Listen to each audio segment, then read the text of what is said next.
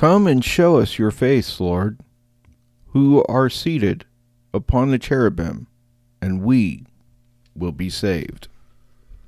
Come, Holy Spirit, fill the hearts of your faithful, and enkindle in them the fire of your love. Send forth your Spirit, and they shall be created, and you shall renew the face of the earth. Let us pray.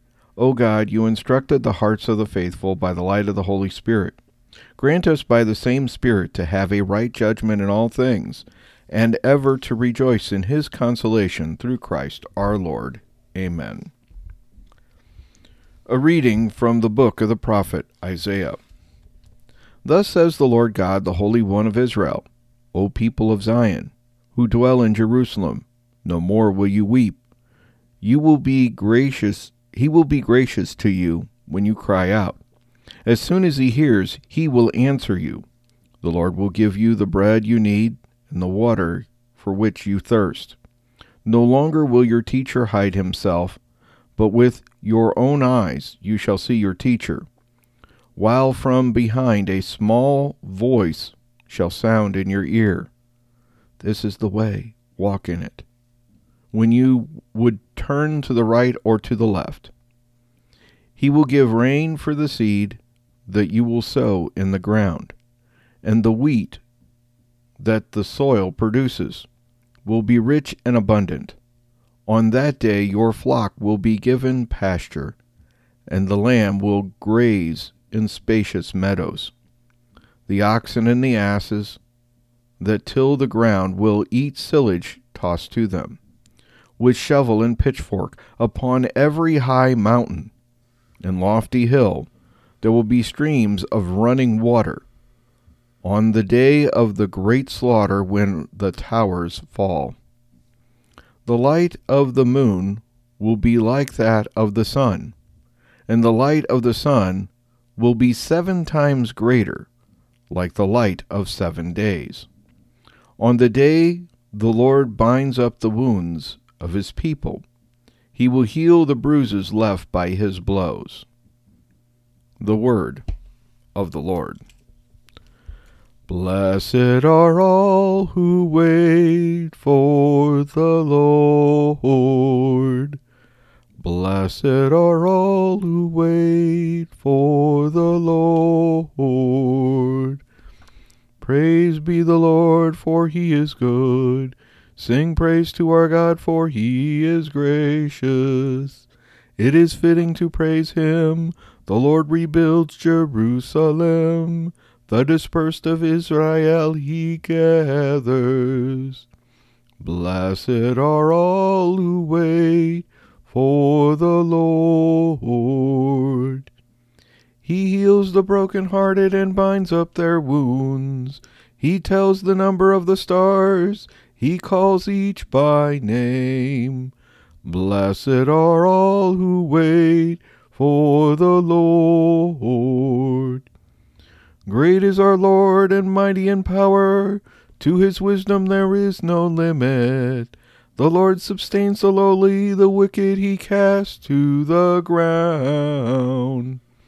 Blessed are all who wait for the Lord.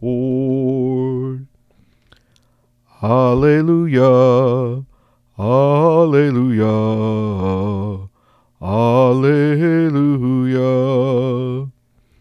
Lord is our judge, our lawgiver, our king. He it is who will save us. Alleluia, Alleluia, Alleluia.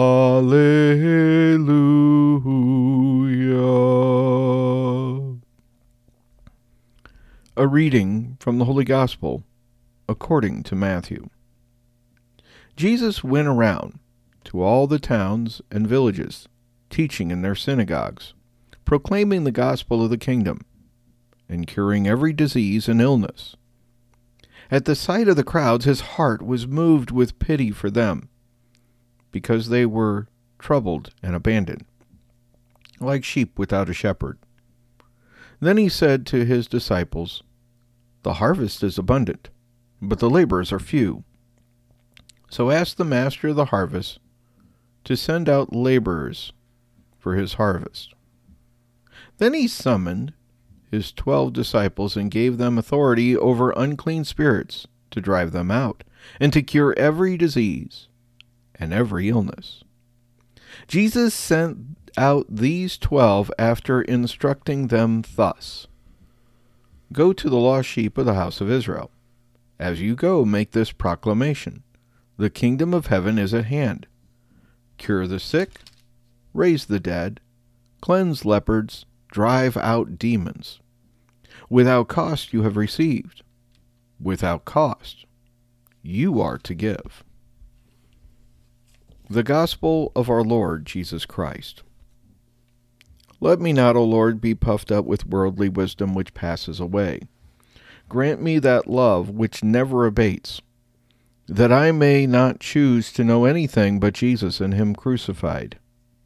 I pray you, my loving Jesus, that as you have graciously given me to drink in with delight the words of your knowledge, so you would mercifully grant me to attain one day to you, the fountain of all wisdom, and to appear forever before your face. Amen. Today's readings are readings of hope, and they kind of highlight the whole purpose for the church and its mission in the world. A mission that is to go out and find those who are lost, to find those who are hurting, to find those who have been wounded by sin and transgression, and the punishment due to those things, and to bring them in and bring them to God with each and every one of their brothers and sisters. This is the message, the gospel, the whole point of everything that we are called to be. It's the point the catechism begins with when it says that God, being perfect and infinite in himself, not needing anything, determined in a plan of sheer love because there's no other explanation. He didn't need us. But because he had this immense love, he created you and me so that we could know him and experience his eternal being in some way for all eternity. He wants you to be with him. But because of sin being brought into the world, we are estranged from Him.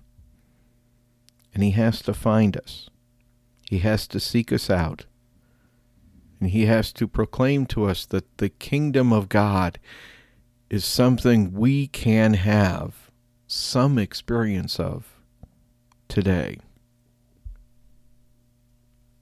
It's the reason why he sends out messengers, apostles, bishops, priests, deacons, all the ministry forms, whether they be specifically for ministry or lay ministry, like this particular podcast, to go into all the world so that you can be sheep with a shepherd, with somebody leading you. You see, this is the thing most people fail to grasp. He calls us together as His people, not as singular beings, all alone. He sends out laborers for the harvest. He sends out those to find His lost sheep because the sheep are everywhere. But there's few people willing to do the job of bringing them to God. He was moved with pity for you because he truly does love you and he sees your situation, he sees your brokenness. Isaiah said it this way He wants to bind up the wounds of his people, those bruises that were left by his blows, blows that were inflicted because you fought him. You rejected him. You left home and became the prodigal son. And even if you didn't leave home like the prodigal son, you were the elder son that refuse to come into the father's house to celebrate when your brother or sister comes home and he rejoices and throws a party. You refuse to go to Mass and celebrate with thanksgiving the salvation of others because you yourself feel left out, even though you live in the home. No longer will your teacher hide himself, says Isaiah, but with your own eyes you shall see your teacher you will hear a voice sound in your ears. This is the way, walk in it. If you close your eyes and listen to the gospel being preached, you'll hear the words of God telling you the way you should go. You don't have to be lost anymore. You can know whether to turn to the right or to the left because the instruction is there. And that's really all the Old Testament law is, is instruction. It's not meant to be a do this and you'll be beat up if you don't. It's more do this and you will have life more abundantly. And then we have the most uh, misunderstood promise because of word of faith teachers and how they twist it when Paul talks about it in his letter to the Corinthians the promise that God will give rain for the seed that you sow in the ground, and the wheat that the soil produces will be rich and abundant. On that day your flock will be given pasture, your lambs will graze, because God is blessing you greatly. Why is He blessing you? Not because you're supposed to be rich and prosperous and healthy and wealthy and all that other kind of name it, claim it, blab it, grab it stuff. But because God Himself is working with and through you. You see, He sends out laborers into the harvest. He sends you out to be a laborer even if all you are is a layperson.